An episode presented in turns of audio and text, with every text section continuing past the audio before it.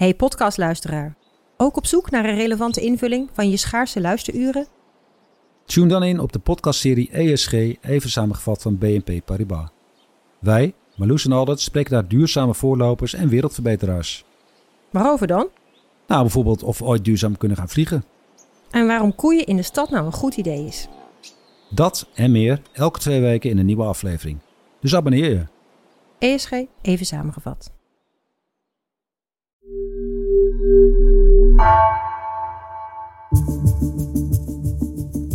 Vanaf de redactie van NRC het verhaal van vandaag. Mijn naam is Gabriella Ader. Onvrede in Suriname over president Santokki en de economie leidde vrijdag tot grote protesten. Het parlement werd bestormd en er werden winkels geplunderd. Nu worden de scherven opgeruimd en gaat het leven weer van start. Maar de onderliggende problemen zijn nog lang niet voorbij, ziet Latijns-Amerika-correspondent Nina Jurna. Het land en haar inwoners verkeren in crisis en het geduld lijkt op.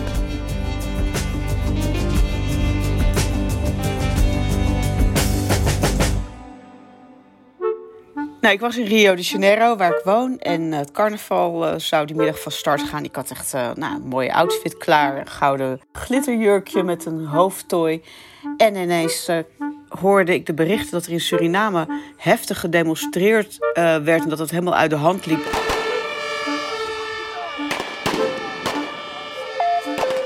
Eerst het laatste nieuws uit Suriname. Daar zijn vanavond demonstranten het regeringsgebouw binnengedrongen. De lobby van de Assemblée is vernieuwd, er zijn ramen gesneuveld. Er zou ook brand zijn geweest, meldt de Surinaamse nieuwssite Star News. Ik zag de beelden en ik wist van ik moet, ik moet naar Paramaribo. En ik ben eigenlijk direct op het vliegtuig gestapt. Het gaat al heel lang slecht in Suriname. De prijzen reizen de pan uit. Het is, het is onrustig, mensen zijn ontevreden. Dus dit was een dat echt ja, als doel had om een duidelijk uh, signaal af te geven aan de regering Santokki. Die rellen waren dus afgelopen vrijdag. Uh, maar wat merkte jij er nog van in de afgelopen dagen? Toen ik op straat liep, toen uh, zag ik dat heel veel winkels uit voorzorgsmaatregelen hun spullen uit de etalages hadden gehaald, omdat ze bang waren dat de plunderingen door zouden gaan. Toen ik bij het parlement liep, toen zag ik dat daar nog steeds uh, gebroken ramen waren. Er lag glas op de grond. Er was een pinautomaat. Die was echt helemaal vernield met, met bedradingen die eruit hingen. Ik zag een volledig uitgebrande auto. En ik zag op de hoek van het onafhankelijkheidsplein, waar allemaal hele mooie historische gebouwen staan, zag ik gewoon dat echt geprobeerd was om brand te stichten. Want je zag een van zo'n wit koloniaal pand had helemaal van die zwart geblakerde muren. En ja, men probeert, noemt het wel, allemaal schoon te maken snel en op te ruimen. Maar je ziet heel duidelijk, zie je gewoon de, de, de nasleep. Ja, Nina, ik heb die beelden ook gezien. Uh, het zag er heel heftig uit wat er in Paramaribo gebeurde. Maar wat was nu precies de aanleiding? Nou, het gaat eigenlijk al heel erg lang slecht in Suriname. Economisch heeft het land enorme problemen. Kijk, uh, Santokki, de huidige president, is in 2020 aangetreden. En toen heeft hij ook een, een, failliet land uh, eigenlijk in de schoot geworpen gekregen. Suriname had toen 4 miljard schuld gemaakt, uh, bijna geen inkomsten. het land lag echt op zijn gat. En dat, daar was de vorige president, Desi Bouterse, was daar verantwoordelijk voor. Nou, Santokki heeft allemaal beloftes gedaan. Hij zou de economie weer uh, opkrikken. Hij zou uh, een strijd tegen corruptie zou die starten. We gaan die corruptie serieus aanpakken. De gestolen gelden van het volk, die moeten terug naar het volk van Suriname. Corruptie heeft u arm gemaakt. Uh, maar daar is eigenlijk helemaal niks van terechtgekomen. En Integendeel. En mensen zijn dus al hele lange tijd ontevreden. Dus er zou een groot protest uh, georganiseerd worden onder leiding van Stefano Biervliet. En Stefano Biervliet, dat is een activist. Hij is eigenlijk ook een ondernemer. Maar uh, Suriname kende ze hem vooral als activist die al vaker grote protesten organiseert. Hij is eigenlijk samen met een groep andere activisten. Het zijn allemaal millennials die tijdens de vorige regering Bouterse naar boven zijn komen drijven. Omdat ze echt ontevreden waren. En zij zijn toen eigenlijk in de voorhoede getreden om aan die ontevredenheid, ja, om daar eigenlijk een gezicht aan te geven door het organiseren van protesten. En um, dus ze weten ook van, nou, als, als hij een protest organiseert, dan wordt het meestal groots. En het is eigenlijk altijd vreedzaam, want hij werkt goed samen met de politie. Als de politie uh, bijvoorbeeld aangeeft van nou, uh, dit is de route, dat bespreekt hij dan ook van tevoren met de politie. En dan houdt hij zich daar aan. Dus hij heeft ook gezag. Dat protest van afgelopen vrijdag begon ook vreedzaam, toch? Nou ja, het protest dat, uh, dat was in het begin heel vreedzaam en ook direct heel veel mensen. Er werd gezongen, werd op potten en pannen geslagen. Uh, mensen liepen, liepen rondom de geluidstruk waar uh, Paquito, want dat is eigenlijk de bijnaam van, van Stefano Biervliet. De meeste mensen in Suriname kennen hem als Paquito. Die was daar met een um, luidspreker, de mensen aan het toespreken. Dus dat liep allemaal prima. De politie was daar. Maar ja, op een gegeven moment sloeg dus de sfeer om. We zien een agent. We zien mannen bezig.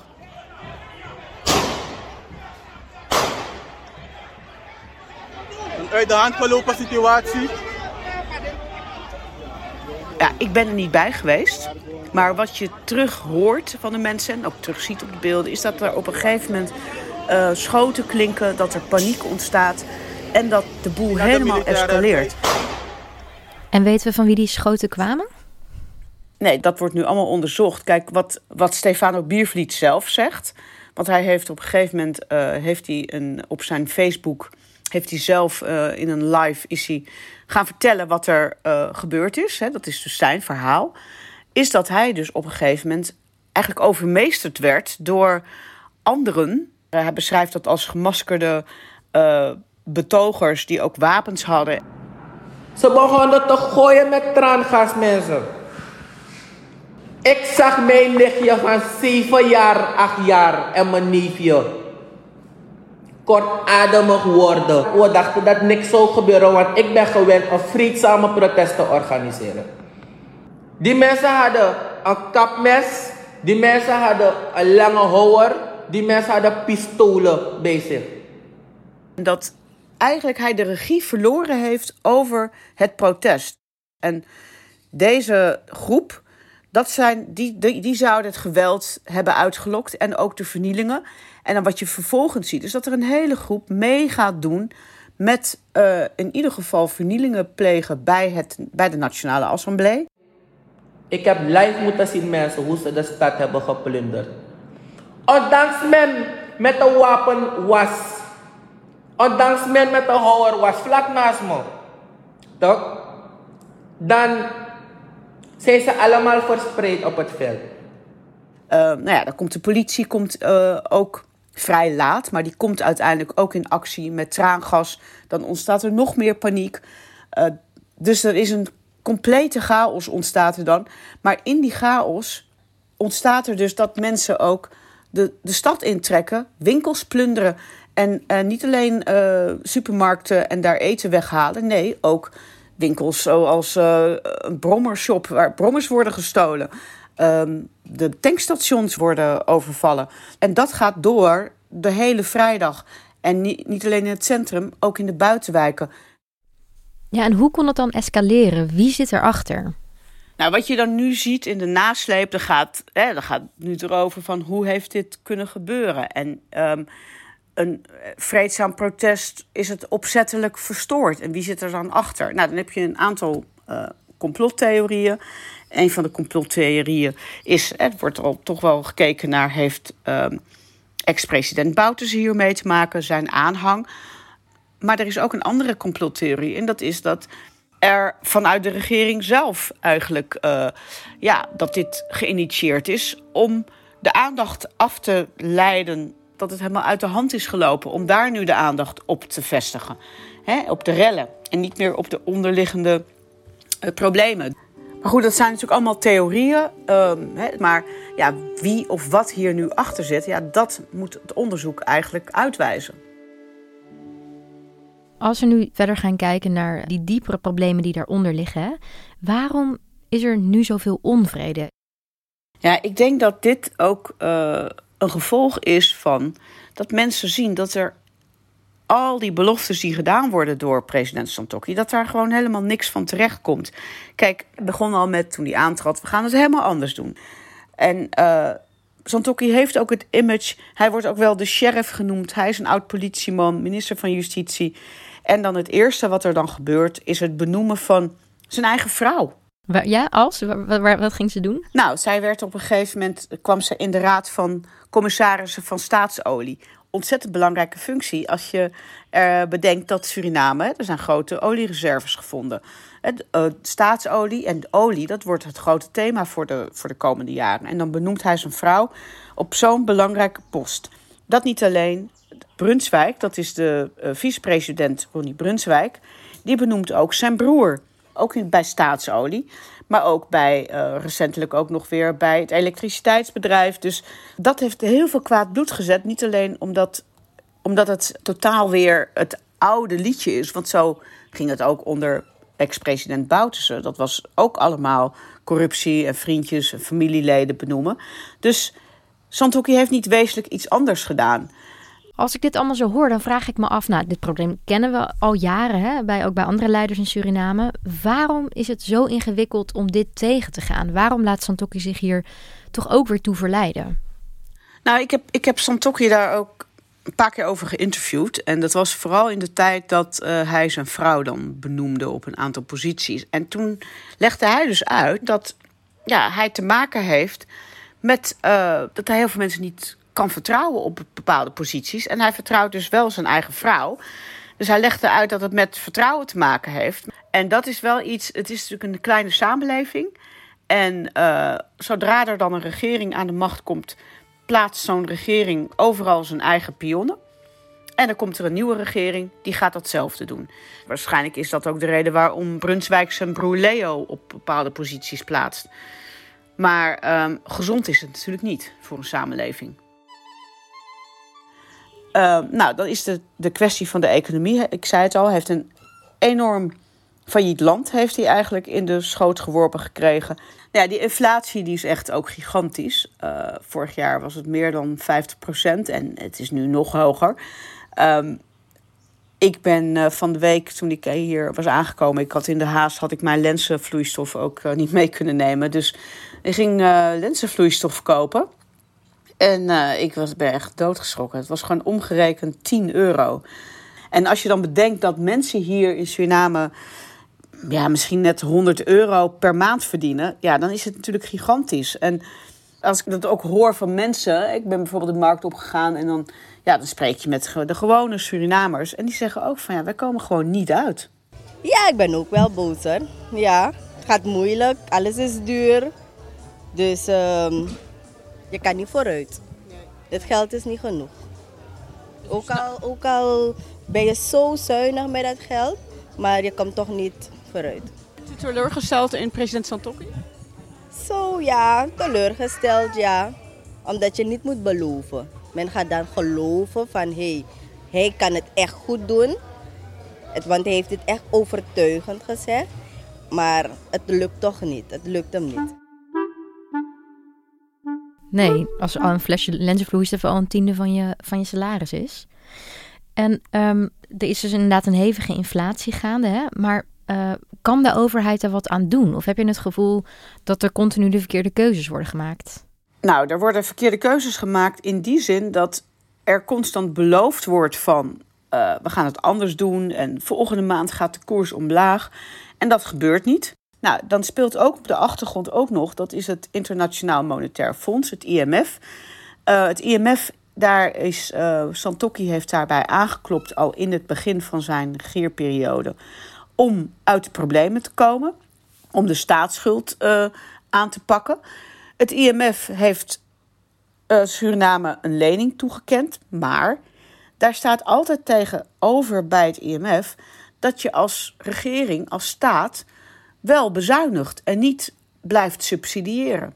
Nou, daar knelt het, want dat bezuinigen, dat treft altijd de gewone Surinamers. Er wordt bijvoorbeeld dan brandstof in Suriname wordt eh, deels gesubsidieerd. Daarom is het ook betaalbaar. Maar met het IMF gaat Santokki dan uh, die brandstofsubsidies af moeten bouwen, omdat hij, hij moet aan die eisen voldoen. Ja, dan wordt de brandstof duurder. Dat voelen de gewone Surinamers. Niet alleen als ze naar het tankstation gaan, maar ze voelen dat in alles. Want als brandstof duurder wordt, dat wordt in alle producten weer doorberekend. Dus dan wordt alles duurder. Dus mensen zien ook dat zij altijd de dupe zijn, maar dat de elite, dat die daar helemaal niks van merkt. En dat ook zelfs de leiders, dat die nog steeds in rijkdom leven. Dus dat knelt ook heel erg.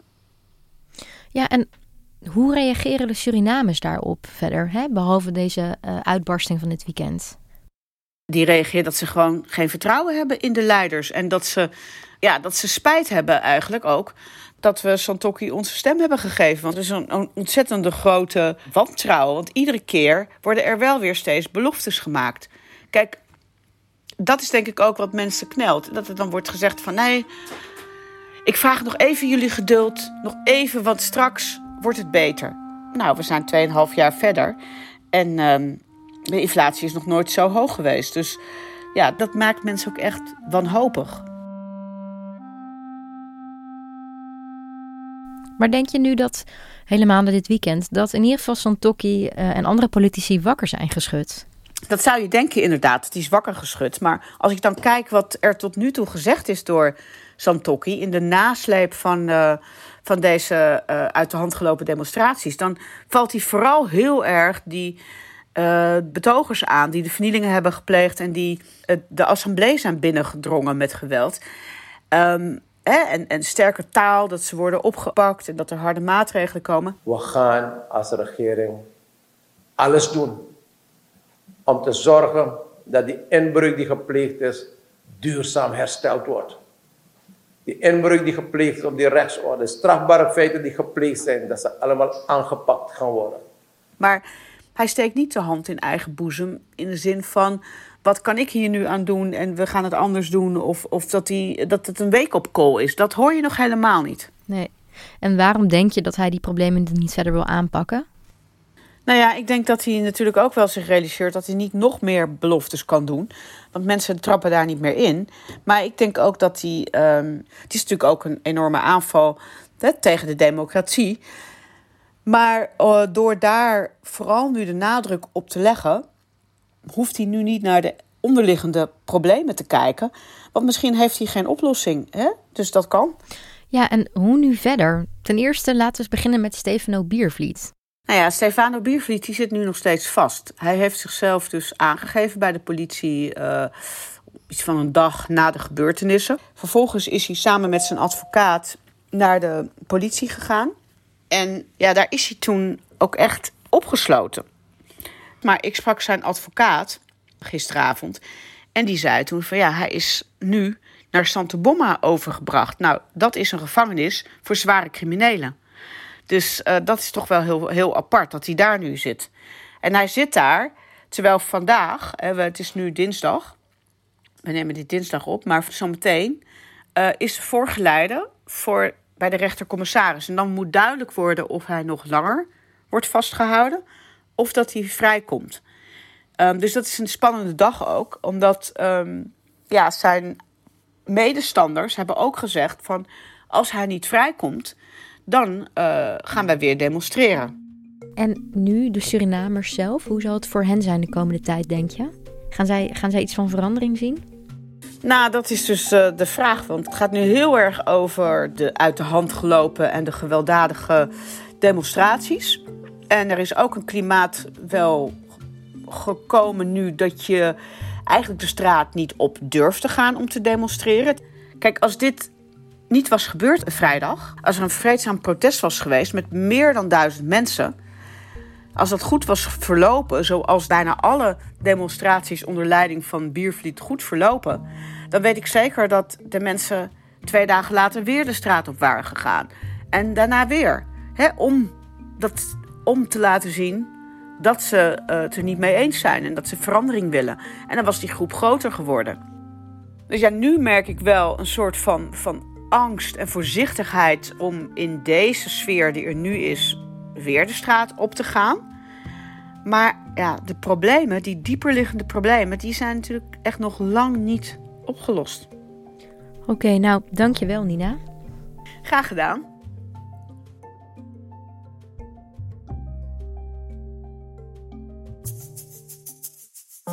Je luisterde naar vandaag, een podcast van NRC. Eén verhaal, elke dag. Deze aflevering werd gemaakt door Nina van Hattem, Mila Marie Bleeksma en Stef Visjager. Coördinatie door Henk Ruigrok van de Werven. Dit was vandaag, morgen weer.